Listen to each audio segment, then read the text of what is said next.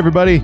Welcome back to the Chasing Sunday podcast. My name is Brian Davis, and I'm a worship leader, worship coach, uh, creative consultant with Torn Curtain Arts. And um, yeah, this is uh, this is a podcast where we talk to worship leaders and, and church creatives and, and other leaders um, who work in that sphere of religion and the church and all that kind of stuff. And we talk about the the struggles and the joy and the frustration and the elation that comes along with leading worship and being a creative in the church environment. And uh, we just want to say, um, so grateful for those of you who have been listening so faithfully, uh, getting a lot of good feedback, a lot of really good uh, messages and, and encouraging, kind notes um, from uh, from so many of you, and just really appreciate that. It, it makes uh, makes us feel like we've we've tapped into something that um, that actually matters to people, and um, and that's uh, that's real nice. So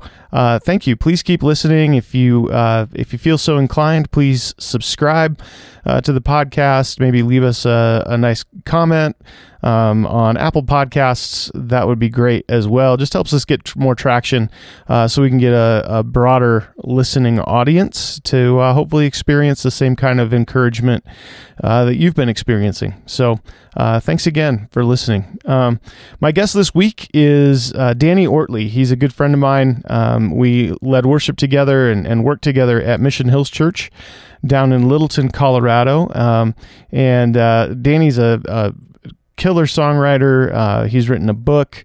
Um, he's uh, a dynamite worship leader as well, and he's got a really cool perspective on ministry and and kind of going coming from the outside in, uh, as it were. We've talked to a lot of people who've been on the inside and gotten out, um, but he uh, he kind of took the the opposite path, um, where he sort of danced around the periphery of church ministry for a while, and then decided to take the plunge and uh, and join a church staff. Um, and uh, he's uh, he's just a natural born encourager and um, really wise, really um, experienced, and and also uh, a pretty funny dude as well. We have some good laughs in this episode, so I hope that you're able to laugh along with us as you listen to Danny Oertli.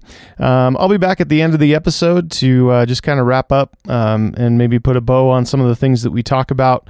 Um, but yeah, enjoy this episode of Chasing Sunday with my friend Danny Oertli.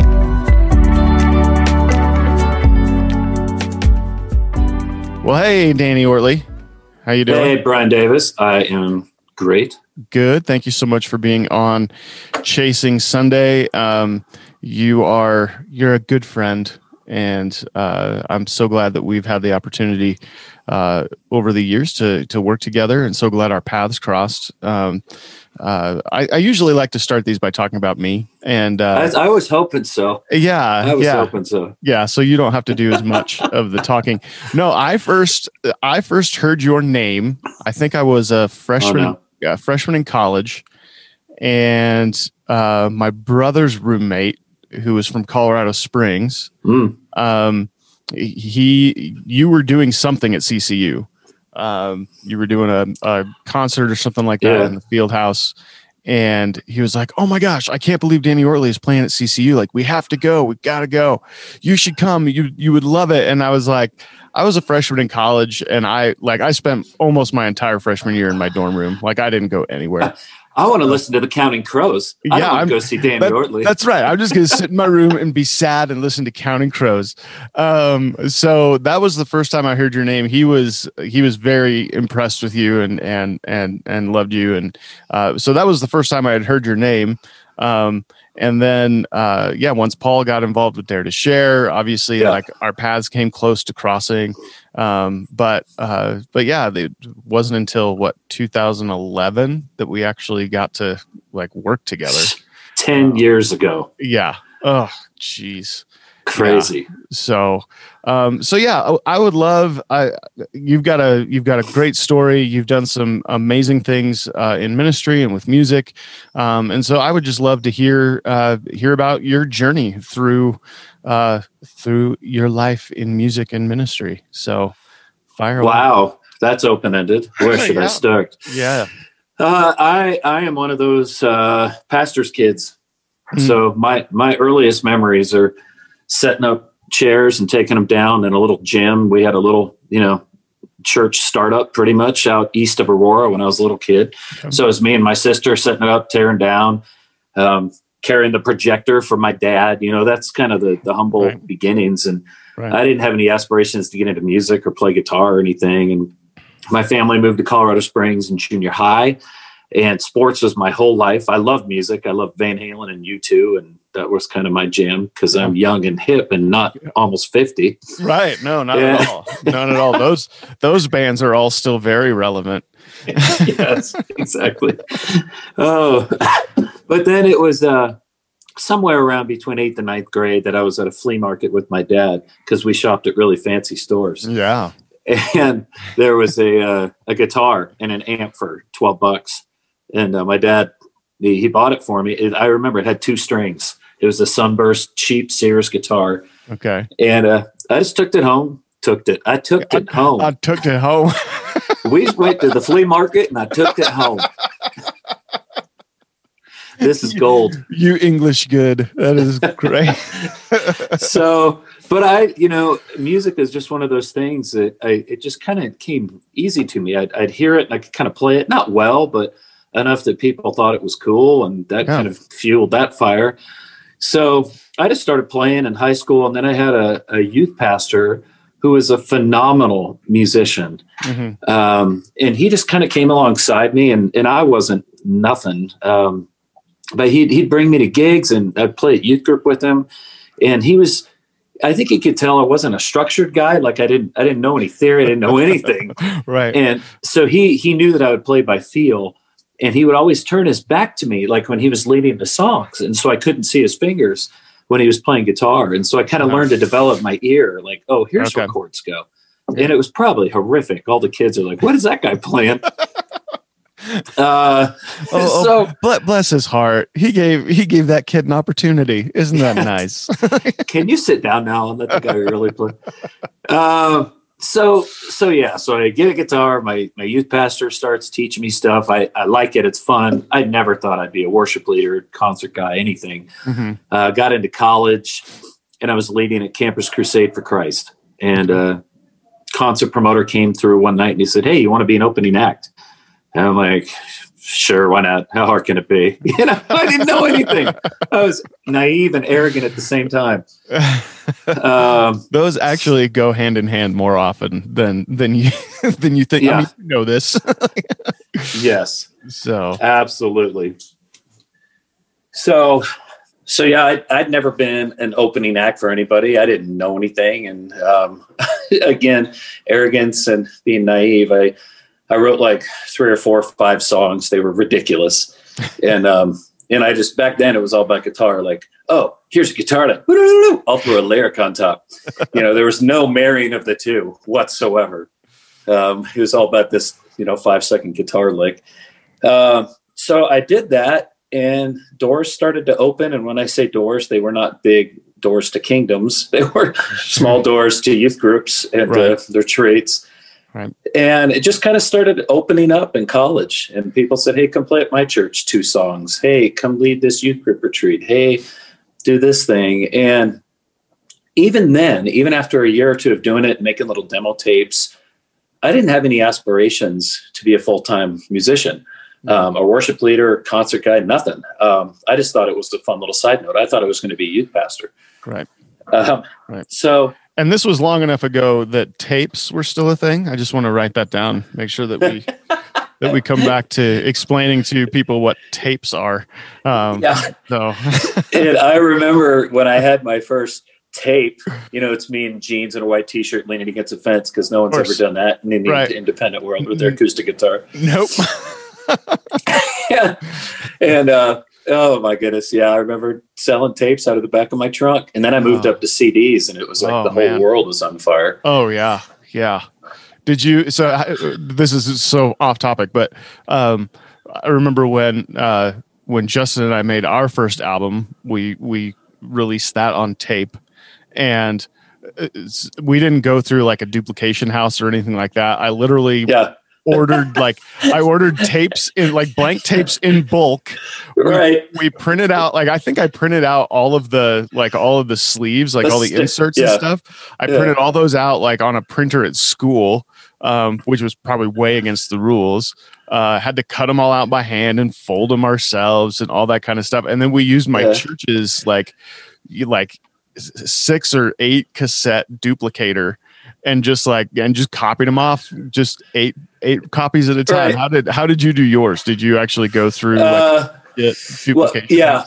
I mean, I had a little demo that I, I made, like, you know, my little dual cassette deck where I do Yep. one and then the other and the other. And I gave that those out for like nice a year. And then I moved up to, I think it was disc makers in the early years or whatever it Yep. was. And because they were shrink wrapped, and that made me Ah. just untouchable. When they're shrink wrapped, you know you're legit. that's right that's right. That's right. The So- kid kids the kids these days don't know. They're just Oh my goodness. releasing their stuff on soundcloud and spotify. They don't know what it's Yeah. like to duplicate your own tapes. I was laughing at the, how old I'm getting and how the technology has changed. I vividly remember doing a gig at a camp where there was an overhead yep. projector and I had colored slides of like Blind Man and Pharaoh Pharaoh.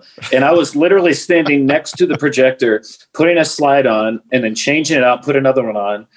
Uh, These transparencies, and they were different colors, like red Yep. and green, and it was just ridiculous. nice nice so, So, so you have this tape and you're, Let's move along. you're yeah you're playing at youth along. groups that's my bad uh, no.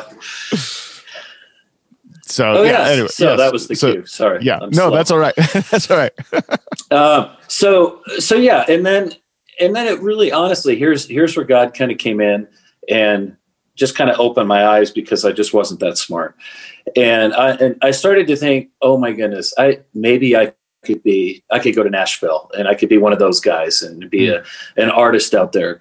And so my dad had an old college friend, and I went and stayed there for a week, and I met with labels, and it went okay. I don't think they're really interested in me. I didn't know how to write songs, and it's all about songs. It's not about your little guitar lick or this or that. It's about songs that Right. move people. Um, but on that trip, there was just a moment. I didn't hear God's voice audibly. The room wasn't spinning. I just had that still small voice when I, I really felt God was saying, I, I want you to do music, but this is not the avenue, the road that I want you to do it. Hmm. And I didn't know what that meant. And so I came back to Colorado. I was a couple months from getting married. And I told Cindy, my soon to be wife back then, I said, I, I don't know what this means, but I think I'm just going to keep playing at churches and wherever God opens doors. She's like, let's do it. okay So uh, we got married, and, and that year more things turned upside down. And, and I know you you've heard this story a lot, but a lot of your listeners probably haven't. I, Mhm. We'd only been married for six months when we found out that Cindy had cancer. Mm. And we were young and broke and just starting out in this music thing. She was getting ready to go to medical school. I was just playing music. right And um, we moved to Philadelphia and she started treatment for Hodgkin's disease oh, and we, we I had no idea what was going to happen. I just this fledgling little music thing, and she went through a lot of treatment. And to fast forward, um, looked like all the treatment was done, and they said uh, not likely that you'll ever be able to have biological kids, but you can move back to Colorado, and her body had sustained a lot of treatment. I'm going really fast here. no you're good Um, so moved back to Colorado, started getting into music, and got started opening some more doors, and I and I started to find my feet, enjoying it. Um, Cindy gave birth to a little girl, which was uh, her name is Gracie. She's 22 now, and it was this Wow. big shock miracle, yeah um, crazy thing, and her health was doing okay. And then we adopted a little boy, and um, now Jack is 20. So I know, isn't that nuts? He's 20. 20. oh my goodness 20 years old. But during that time, I was still doing music and, and the platforms were getting a little bigger and I was kind of refining my voice and, okay, this, God, what do you want me to do? How do you want me to use whatever abilities you've given me? And I started traveling with Dare to Share. Hmm. Um, the, the president, Greg Stier, was an old friend. And that started from 11 people at the first conference to after 10 years of playing with Dare to Share, they were 10,000 Yeah. people arenas, which was crazy um, and a lot of fun. But um, after all that had happened with the kids and uh, and with Rain and her being sick and she was healthy for a while Cindy. in February, Oh, so, yeah, I've had two wives, so this gets complicated. you can edit that part out.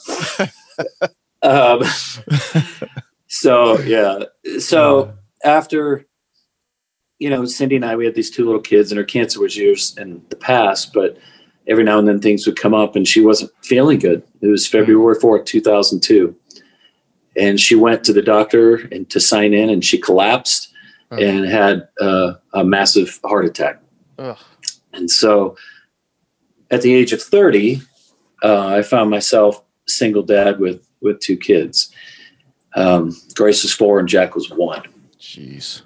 So, Ugh. so here I am, 30 year old guy, self-employed musician, um, different church every weekend, carrying a box of my CDs and the kids in the other hand, Right. and everything had turned upside down. Jeez. and um, it was it really for me it's i wouldn't use the word crisis of faith because I, I never really god are you there? I don't i don't hear you know it was more of god i don't understand anything happening in my life. I don't know how to process this. I don't know where i'm going. I'm incapable.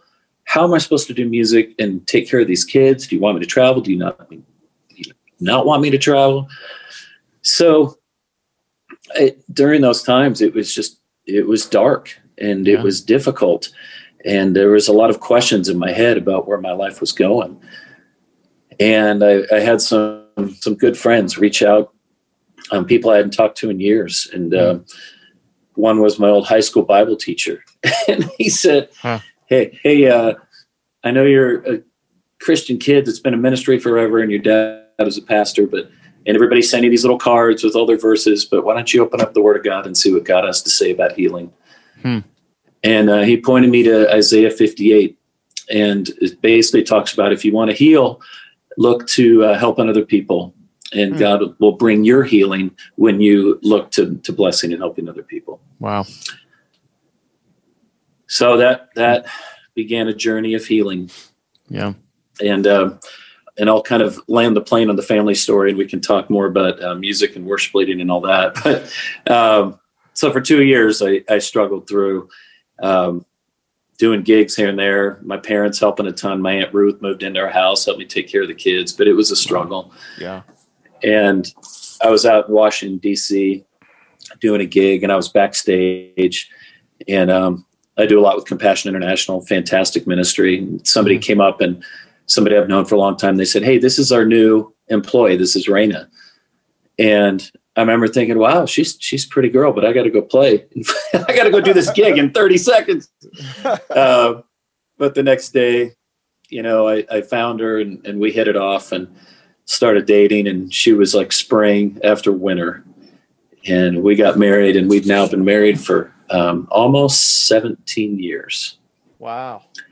So we're coming up on on 17 That's and awesome. um, we got married and had a little girl, and that's Maggie. So Yeah. That's a very fast version of of uh, 20 years of life. yeah. Um, but yeah, Yeah. That's man. Um gosh. That yeah, there were some things in there that I hadn't uh that I hadn't heard before. Um and uh if if people want to dive into your story a little bit more, um I'm just going to go ahead and drop your book here. Ooh, Uh you it. wrote a book, right? Um I did. yeah. Um Mommy Paints the Sky. That's that- it. Hey, Yeah. I know that. And it's been tran- translated into how many languages now? um, uh, that's a good question. I, I, oh, I think it's like four or five. But I have a German copy at home. Oh wow. it's- yeah, it's like it's hilarious. I don't know how to say it, but I'm not even going to try because that would make me look ridiculous.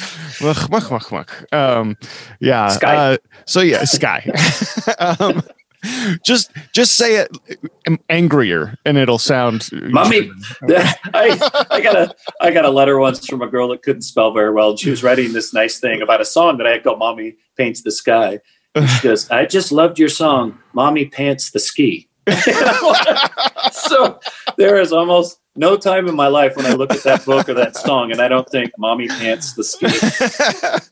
Ah, That's so good. But they can, uh, yeah, read read that book and and get a little bit more insight into into some of the things you're talking about. Um, I a couple of things that that stuck out to me. Um, uh, one is is that the verse that you pointed out in, in Isaiah 58. Um, this idea of uh, you know hurting people and and people who are deeply broken. Um, one of the best ways to heal is to actually go out and help people. Can you uh, un- unpack that for me a little bit? Because I've yeah. I've seen that you know I've seen how that works in in my own life on on both sides of it. Um, but but how have you seen that like you bringing your own brokenness to the stage? How have you seen that you know that healing then take place not only in your own heart but also in the hearts of the people that you've been um, that you've been ministering to? Yeah, that's that's a that's a great question. It the imagery, and I would encourage all your your listeners to go to Isaiah 58 and just pour over it because the whole chapter is just just filled with mm-hmm. beautiful images of of what healing is like, and it, it's a if then if then throughout the whole passage. And it talks about if you spend yourself on behalf of the poor, then your healing will come like the dawn. Then you'll be like a well watered garden be, behind a, a, a, fortress wall. And it has all these beautiful images of if you do this, then this. If you do this, then healing comes. Right. So when I read that, I, again, I was I was confused. I'm like, Lord, how do I make? How do I do this? I don't know how to do this. And it, I haven't thought of this in years. Um, but I had this this lady that was our mail lady. She'd deliver the mail every day. And I tried to go meet her and I talked to her and we invited her for dinner and actually, you know, told her about Jesus and and the kids wrote her little letters. And it was this silly first step, but it was almost the physical barrier of getting out of my house. It was the first step I could take. Like, okay, I'm gonna try to encourage the mail lady. and uh, it sounds ridiculous, and I haven't even thought of it in years.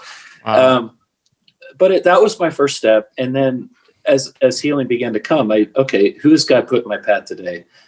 What can I, what one word of encouragement can I give them? Yeah. And when I started taking the focus off myself a little bit, I think I did start to see that healing.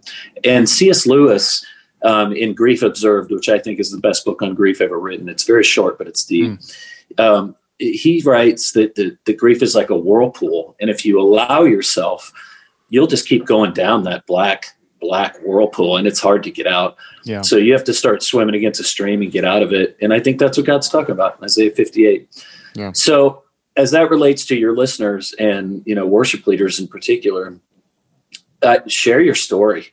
yeah. if you if you have a minute or three minutes, share your story before a song and say, "I'm struggling this week, uh, but this is what God has taught me." Or, or not even share what God has taught you. Just say, "I'm struggling. I'm holding on to this song." Right there's so many people that are going to relate to what you're saying and be able to engage in that song and god can use that. Yeah. Um, just just be honest and share. Yeah. Well, yeah. yeah and i i think that that's uh, you know it, it's easier said than done first of all. Yes yes it is. It, it takes a you know it takes a certain amount of vulnerability um, to be able to do that. But I yeah, oh, and I just completely lost my train of thought. But it, it is something that that is that is learned. Like it's not something that you can just, you know, just walk out on stage and be like, yeah, "Hey, here's a magical all, storyteller. Yeah, like, here's yeah. all my stuff." Like it, it does take some time behind the scenes to, you know, kind of unpack those things. Like this didn't just happen overnight. You know, the first gig that you went to after Cindy died, you oh, know, geez. you probably didn't just stand up on stage and be like, "Yeah, so this is where I'm at." Yeah. do, you, do you know what it was? What? It was a Valentine's Day dinner. Oh no! And yeah, because I'm cancel? smart. Oh I'm my smart. gosh!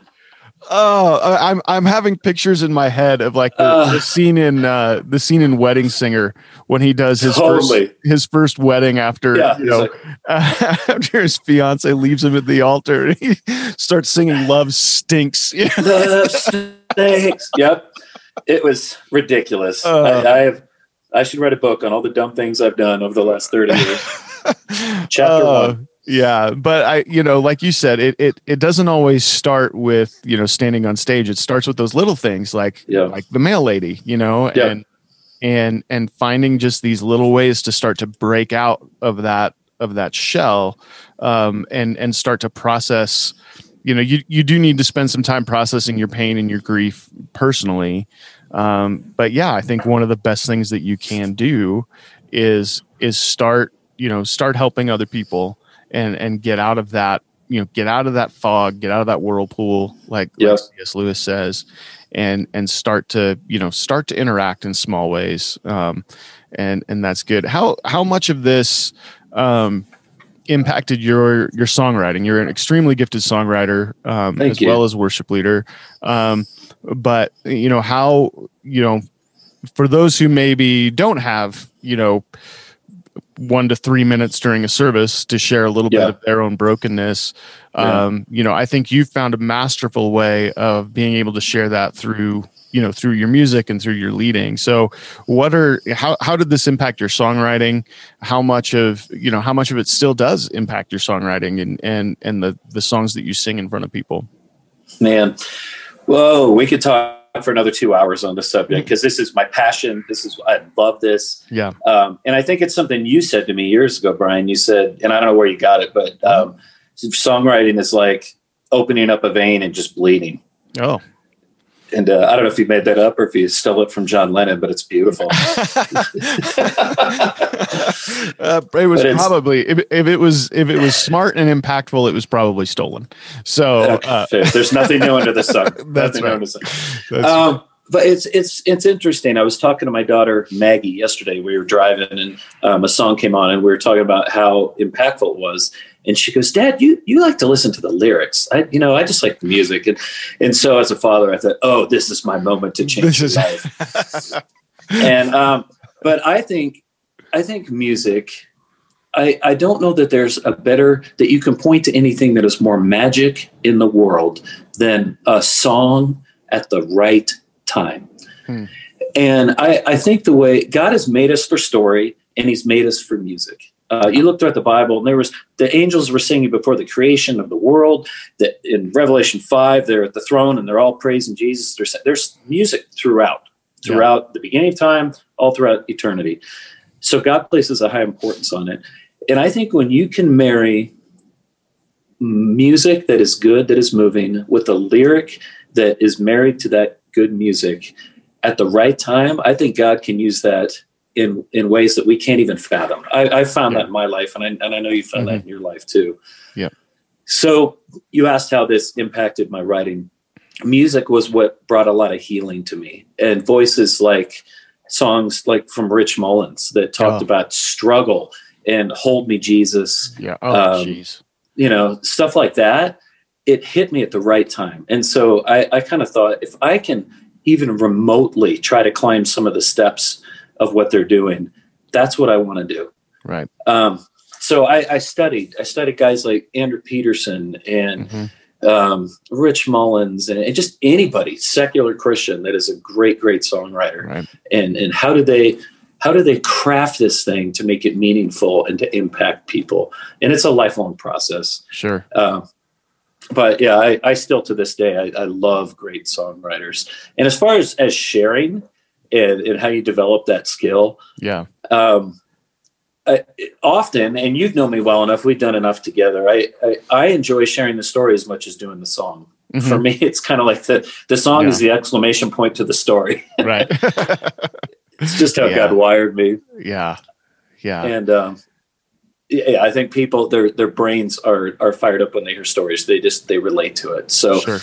um, uh, if I was um, if I was out there telling people how to improve their storytelling, I would say find the emotion you're trying to communicate, Mm. um, whether it be elation or sadness. Find that emotion that you're trying Right. to communicate, and then chop off all the fat and make it a muscular story and make it um, as succinct as it can be Yeah. and convey that emotion. And lastly, point people to Jesus. Right. So Right. that's what I would say. yeah i think it, it, it's it's got to there's got to be at least a modicum of of hope you know in in everything Yes. that we write i mean i i just recorded a podcast with with justin adams who you now work with at, Yeah. at mission hills and and who i've been a, a longtime friend of and and we kind of joked you know the the the first like legit album that we made um not the not the little tape that we that we passed around um Which I've heard. but oh yes i so glad to hear that. He floated yes. the he floated the idea of actually getting it up on Spotify. Um, oh and, wow! And I was like, ah, oh, man, I don't.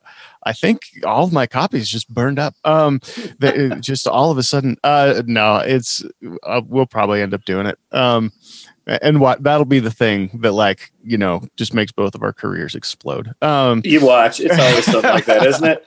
You yeah. work for weeks on a beautiful song and they remember some parody or some silly thing you do. Right. But yeah. you know one of the things one of the the comments that we got so much in our in our early writing especially my early songwriting was like yeah i mean it's it's good but it's it's morose like it's just so like right. it's so dark and so like and and you know going back and looking at it now it's like oh yeah there i i missed i missed the opportunity to turn the corner toward hope in a lot of those early yeah. songs and and not to say that i'm you know any better about it now because i still write you know some pretty sad songs but i at least try to make sure that you can at least see you know a little bit of light poking through around the edges you know yep. and just make sure that um that we're you know that we're giving something you know for people to hold on to as opposed to just like yeah no life sucks. What are you going to do?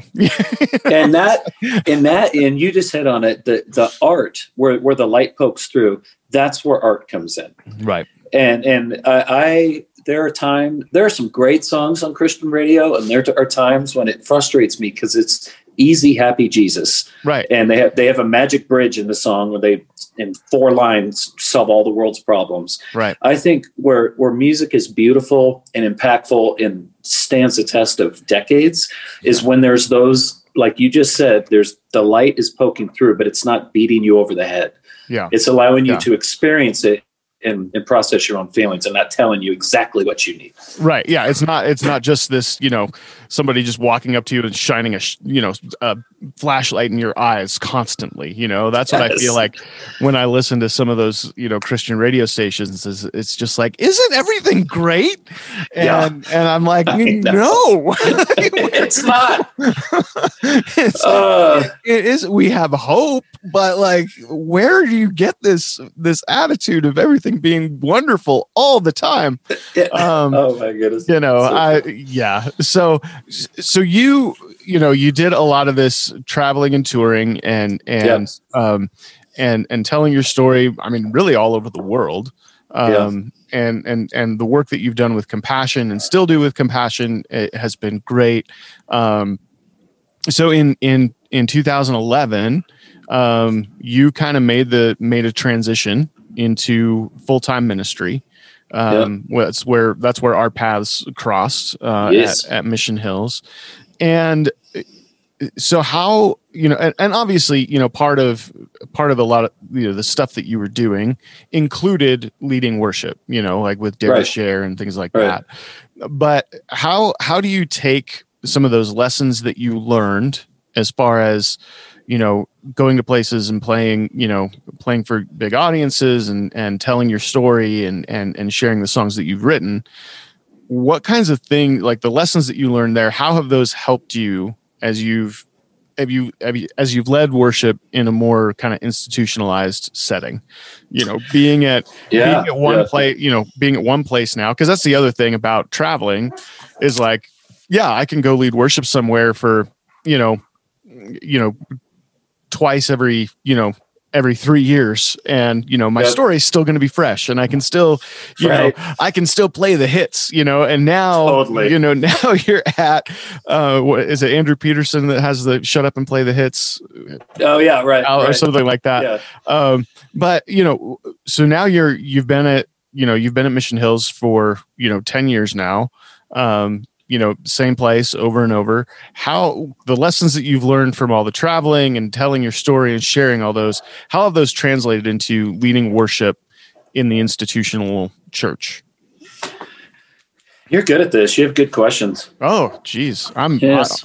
I, am just making it up as i go along so uh, all right arrogance and nativity there mm-hmm. you go mm-hmm. yeah. uh, well it, you know it's it's it's pretty interesting because when you hit right on it for for 20 some odd years i would be at a church uh, every year or two, I'd come back and, and I'd give them my greatest hits that I'd written over the last year or two. Right. Maybe one that they know. And everybody says that was great. And everything's rosy and everything's shiny.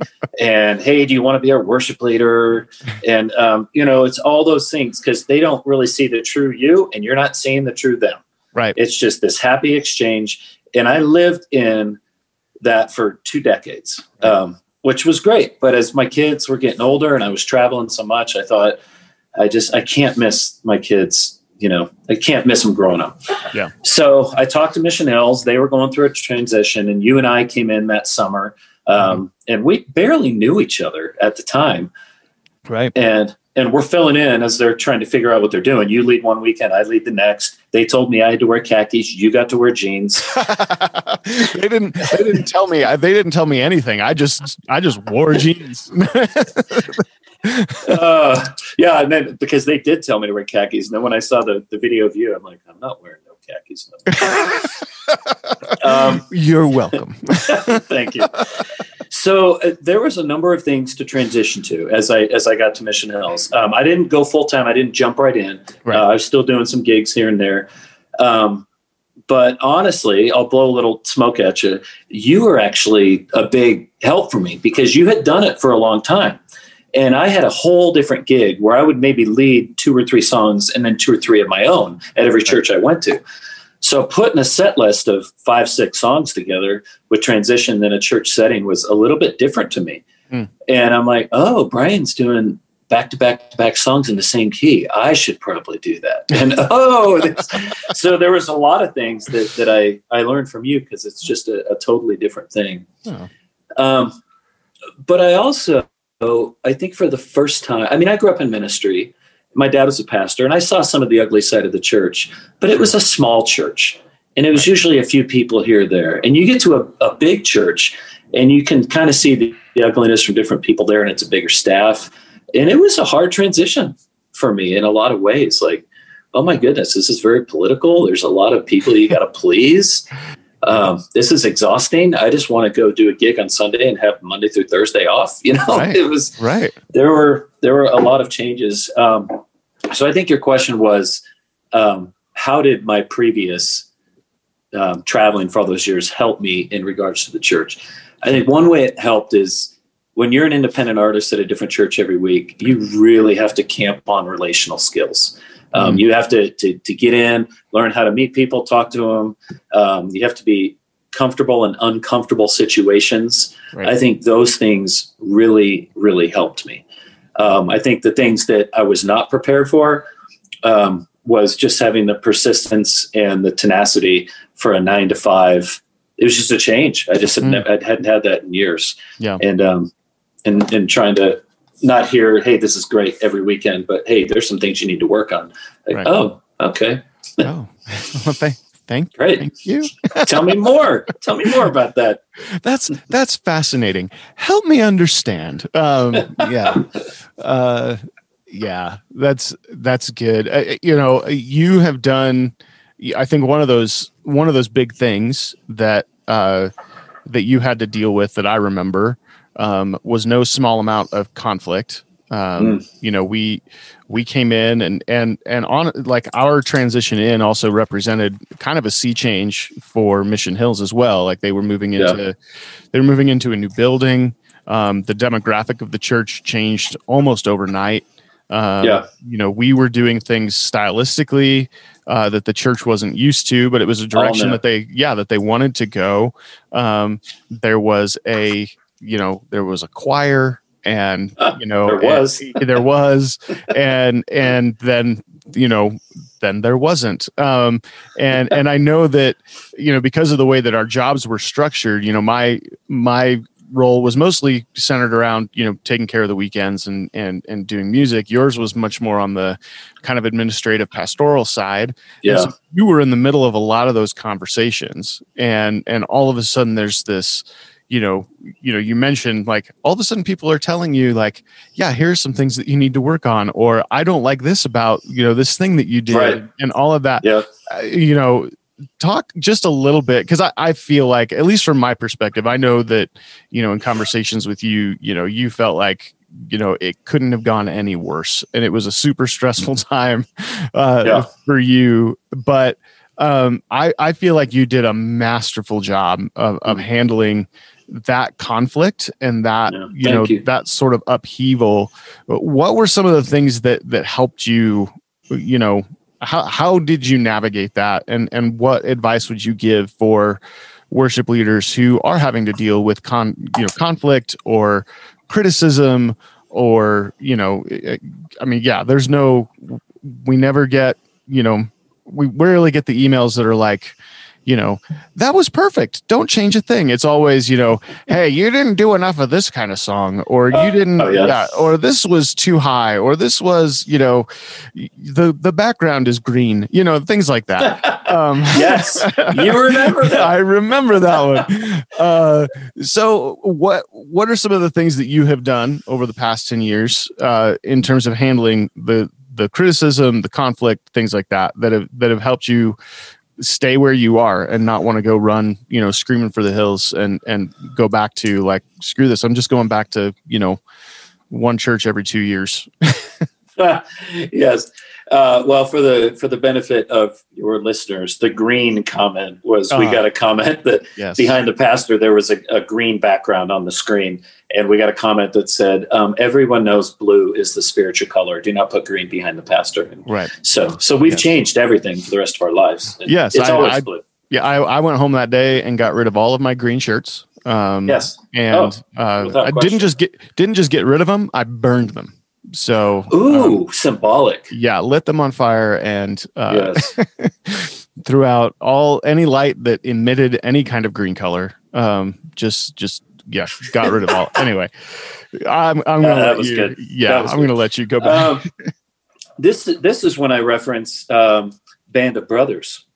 Ah. The show because it's applicable. Okay. Um, I remember watching band of brothers and and the, this company of of dudes um, in this company they're watching david schwimmer over there from friends and he's this horrible leader and they're all talking amongst themselves and one guy says um, is he a horrible leader because of his decisions and the other guy goes no he's a horrible leader because he makes no decisions uh. and there was something in my learning to be a leader brain that thought okay it, you have to in in the in this world you have to lead it doesn't have to be perfect. Um, you, are not always going to make the perfect decisions, but you have to lead. Yeah. Um, and one thing, this is a side note, but even when I'm talking to young worship leaders, I'm like, when when you show up to rehearsal, you don't have to be perfect. You don't have to know everything. You're going to make mistakes. You're going to forget a part. There's going to be guys in your band, I promise yep. you, that know the song way better than you yep. and might be mocking you. Um, but but when you walk in, walk like you're a leader. Right. Shoulders back, head high. I mean, don't be a doofus about it, but just just be be a leader and make right. decisions, value people, listen to them, but you know, lead the band. They want to be led. Right. Um, so I think as the years went on and, and I got better at this, I, I think I, I made a, a personal decision that I might not make all the right decisions, but I'm going to try to make decisions. Mm. Um, they're not going to be perfect, but uh, but I am going to lead as, as best as I can by God's grace and, and be humble about it, but lead. Yeah. Um, I think also another important thing, and this is the hard one. Um, my identity is not a worship guy here at Mission Hills Church. Right. It's it's not even in my top five. Um, right. You know, I have father, husband, um, Bronco fan. I don't know. That's probably not my top five. Wow, Bronco Bronco fan. They're horrible. Outranks outranks your role at the church. That's uh, well, that was an exaggeration. That's a strong point. statement, Danny. it's, on, I, it's on tape now, so uh, so yeah, it's. I just think when when you allow your identity to be, identity to be so intertwined uh, with your job, then you are just ready for any criticism to bring you down. Yep. And any little thing that somebody says is going to put you over the edge for a couple of days.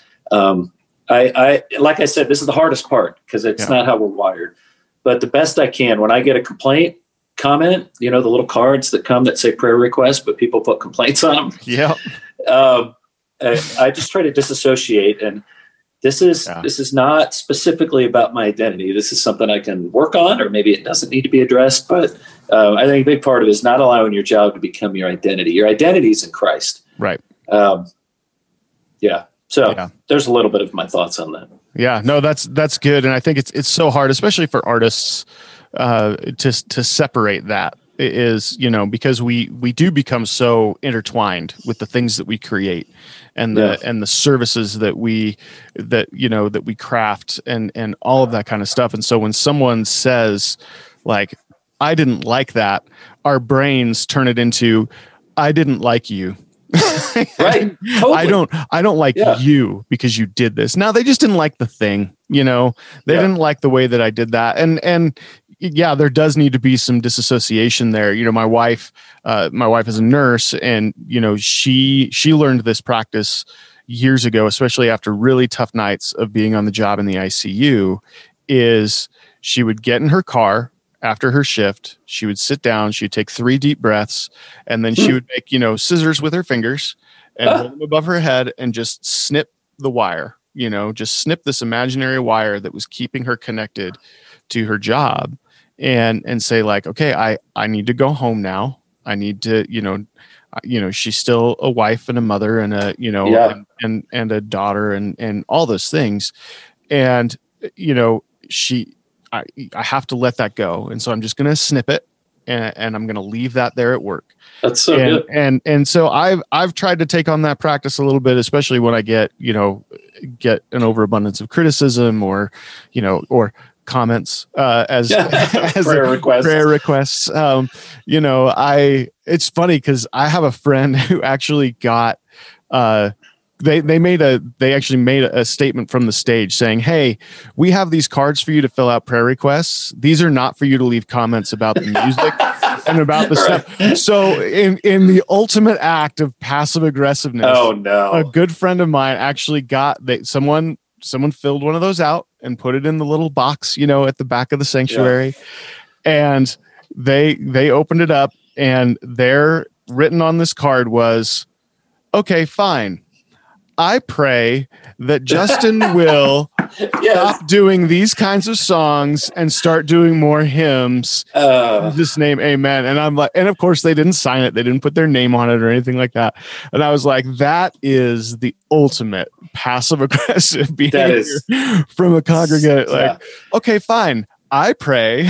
and and sometimes people wonder why people that have been in ministry for a long time can get cynical on oh, occasion. Oh, no, things like that. But no. you know, you said something that that that stuck in my head because we all, we get these little criticisms, and often they're criticisms, but sometimes there's nuggets in there. Right. sometimes there's things that are helpful. Yep. And I think that's where the God, please, please have a teachable spirit in me. Let me right. learn some things. Let me be humble. I had in the last couple weeks, actually, I had somebody give me a comment like, "You need to do this," and in my flesh, my first thing is like, "Well, they don't do this and blah blah blah. And it was just this and it was like 10 minutes in my head when i was like just like what was that about? And then i thought you know what? They're right. Uh-huh. yeah let's let's turn that. So yeah.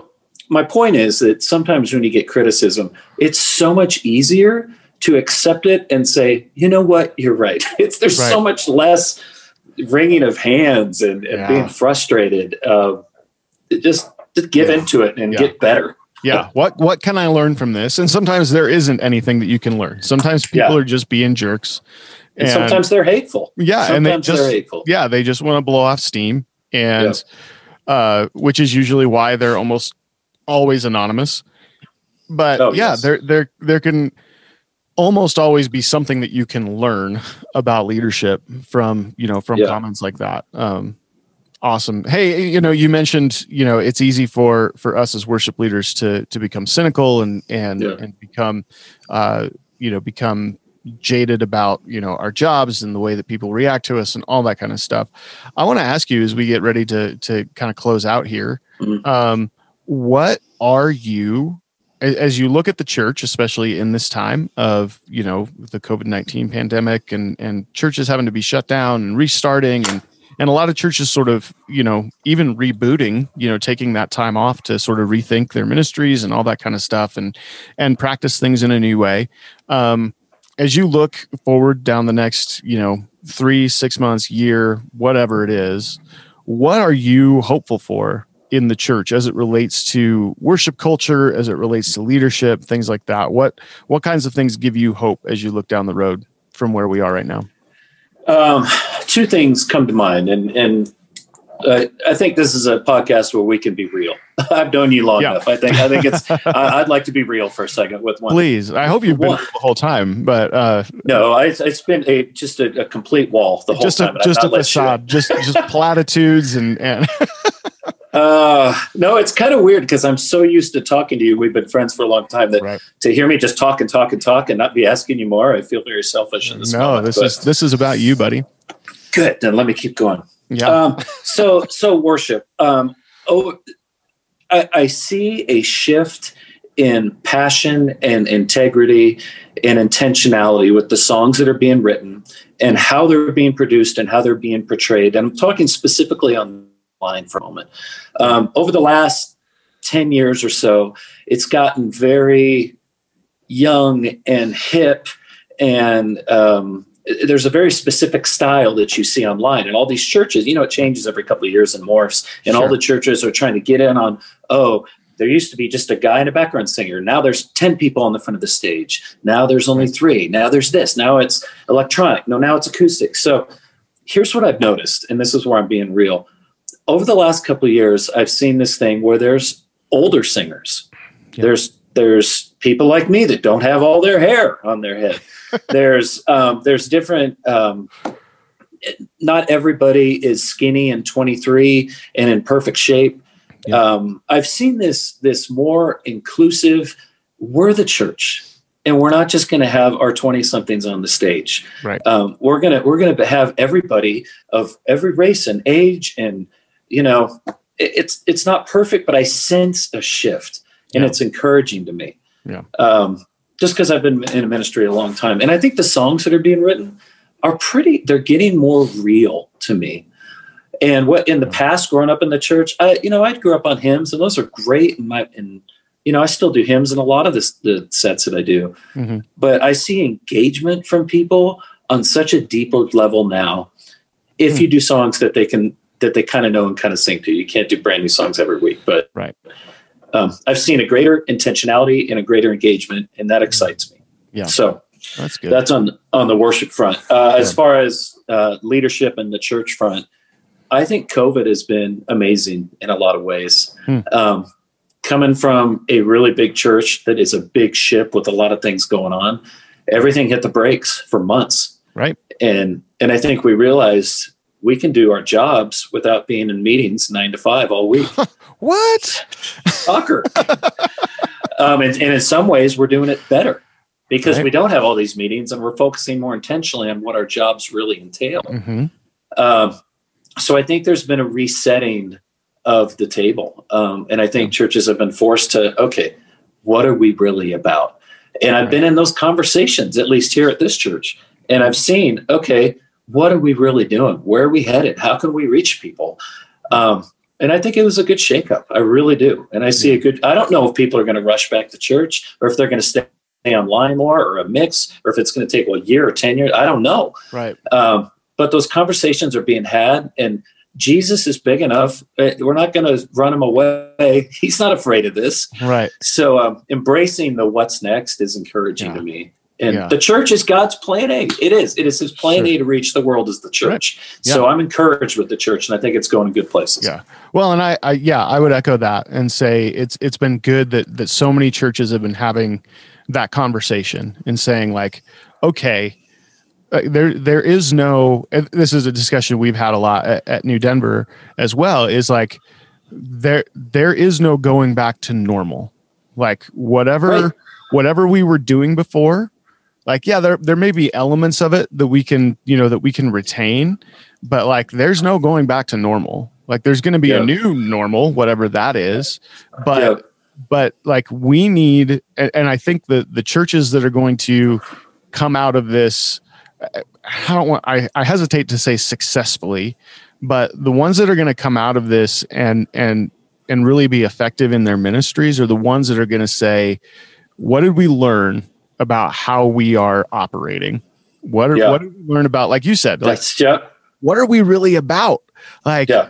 are we? What are we doing? yeah, are we just about like a kick-ass weekend experience, or are we going to be about like actually engaging with people? And you know, because that's the thing that we've missed is like, yeah, Yeah. you can you can probably make a, an online service look and feel and sound really really good, Yeah. but you have no idea if you're connecting with anyone Oh my goodness. Yeah. you know and so when we Well get said. back to whoever comes back like where where are we going to connect with them you know beyond just making a really great production and so And yeah, yeah. go ahead I'm sorry, there's something you said really triggered something on my brain. And people are different now. It's Yeah. been a year yeah of, of social stunting um, Mhm. and not gathering and the Right. fear of what's happening around the world. People are not the same as they were a year ago. right They're going to come back and have different needs, um, different wants, different expectations. How we reach them is going to be different.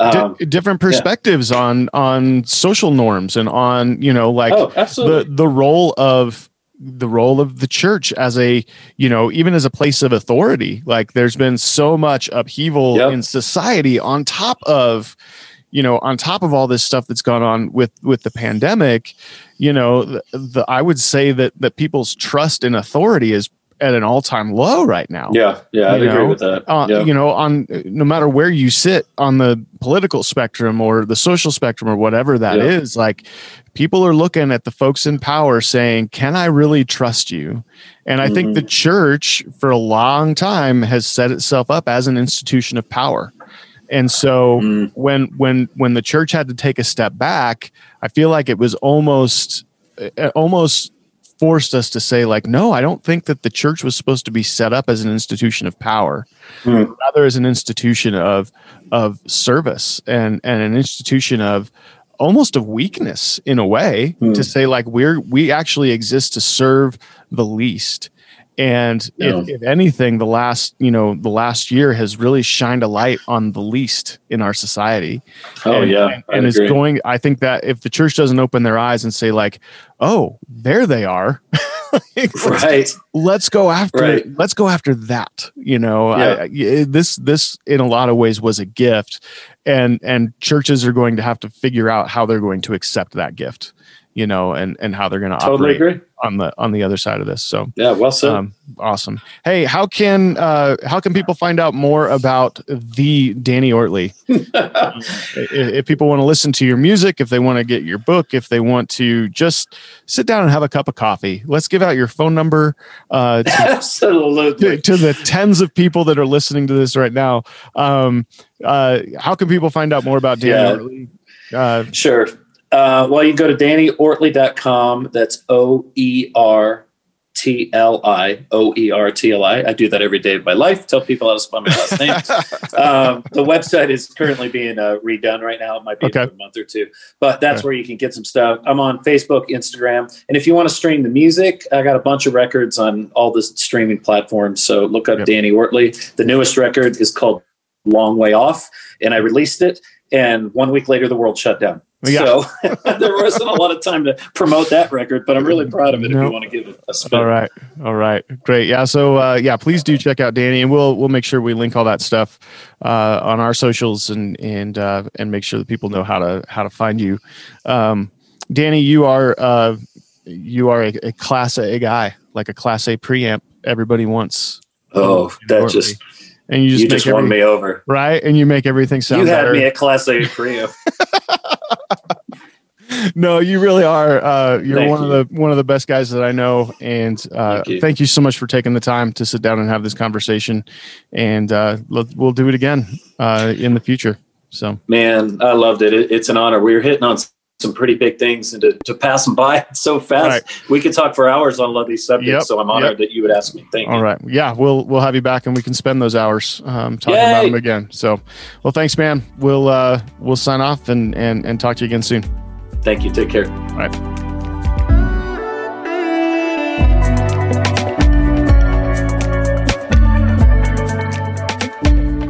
So there you have it. Uh, Danny Oertli, who is Man, that guy, every time I sit down to talk with him, I walk away with a smile. And it's, uh, he's he's been so encouraging. He's had a huge impact on my ministry and my leadership. And uh, I am, like I said before, I'm so glad that our paths crossed uh, so many years ago. Um, and yeah, still look forward to every time I get to sit down with him. So, uh, hopefully you uh, you were encouraged by what Danny had to say about everything from songwriting to leadership to handling conflict and and and criticism and and he he is a he's just a wealth of, of knowledge and like I said, just a super experienced guy. Um, and uh, yeah, you'll never you'll never meet a nicer person. Well, maybe you might but I, I don't know your life. Um, for me, Danny is one of the nicest people that I've ever met.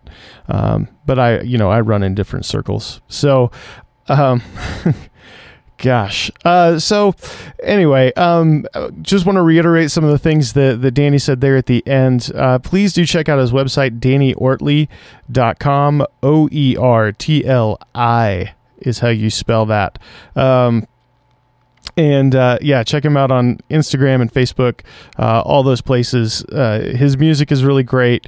He puts a lot of effort, a lot of time, uh, a lot of thought into the songs that he crafts, and uh, something that I greatly respect about him. Because uh, usually when I write a song, it's just yeah, I was gonna vomit this out on paper, and eh, here it is. Um, he he really takes time to to to make songs that that tell a great story and and really connect with people's hearts. So I think you could really be encouraged. Uh, his book, Mommy Paints the Sky, uh, I believe is available on Amazon. So again, just search for Danny's name and uh, and you'll find uh, his book and his uh, his music and, and all that stuff. Um, or if you're down in Littleton, Colorado, um, check out Mission Hills and uh, and you can hear him lead worship and share his heart from stage um, down there as well. So. Um, Hey, uh, I already gave the subscribe and, and leave comments pitch uh, down there. Um, uh, do also want to let you know that uh, Torn Curtain Arts is a 501c3. Torn Curtain Arts is the one that uh, produces this podcast, and and uh, um, we rely uh, on donations from people like you, uh, and uh, you make things like Chasing Sunday possible.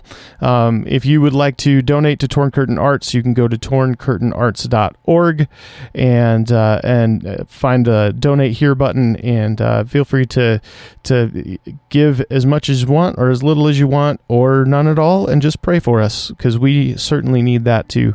So, um, yeah, as I said, Chasing Sunday is a production of Torn Curtain Arts. Our executive producer is Paul Romig Levitt. I'm your host, Brian Davis. Our music is produced by our dear friend, Danny Burton. You can find out more about him on our website as well. Um, thanks again for listening. We'll talk to you again in a couple of weeks. Take care.